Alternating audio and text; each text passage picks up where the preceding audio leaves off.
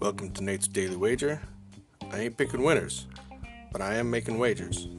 Time to put my money where my mouth is.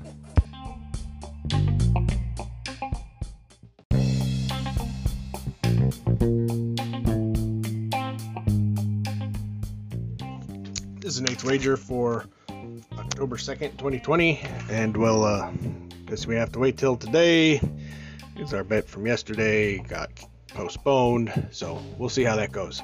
But tonight, we got some NBA action again, and as I said yesterday, I'm jumping off of that Miami Heat bandwagon, and I think LeBron's going to go for the sweep. So I think he's going to just try to step on their necks tonight and blow them out. Plus the Heat got some injuries, so I'm going to take Lakers minus 9.5 against the Miami Heat in tonight's NBA Finals action. If you see anything better than that, pound it. That's my pick, and I'm sticking to it.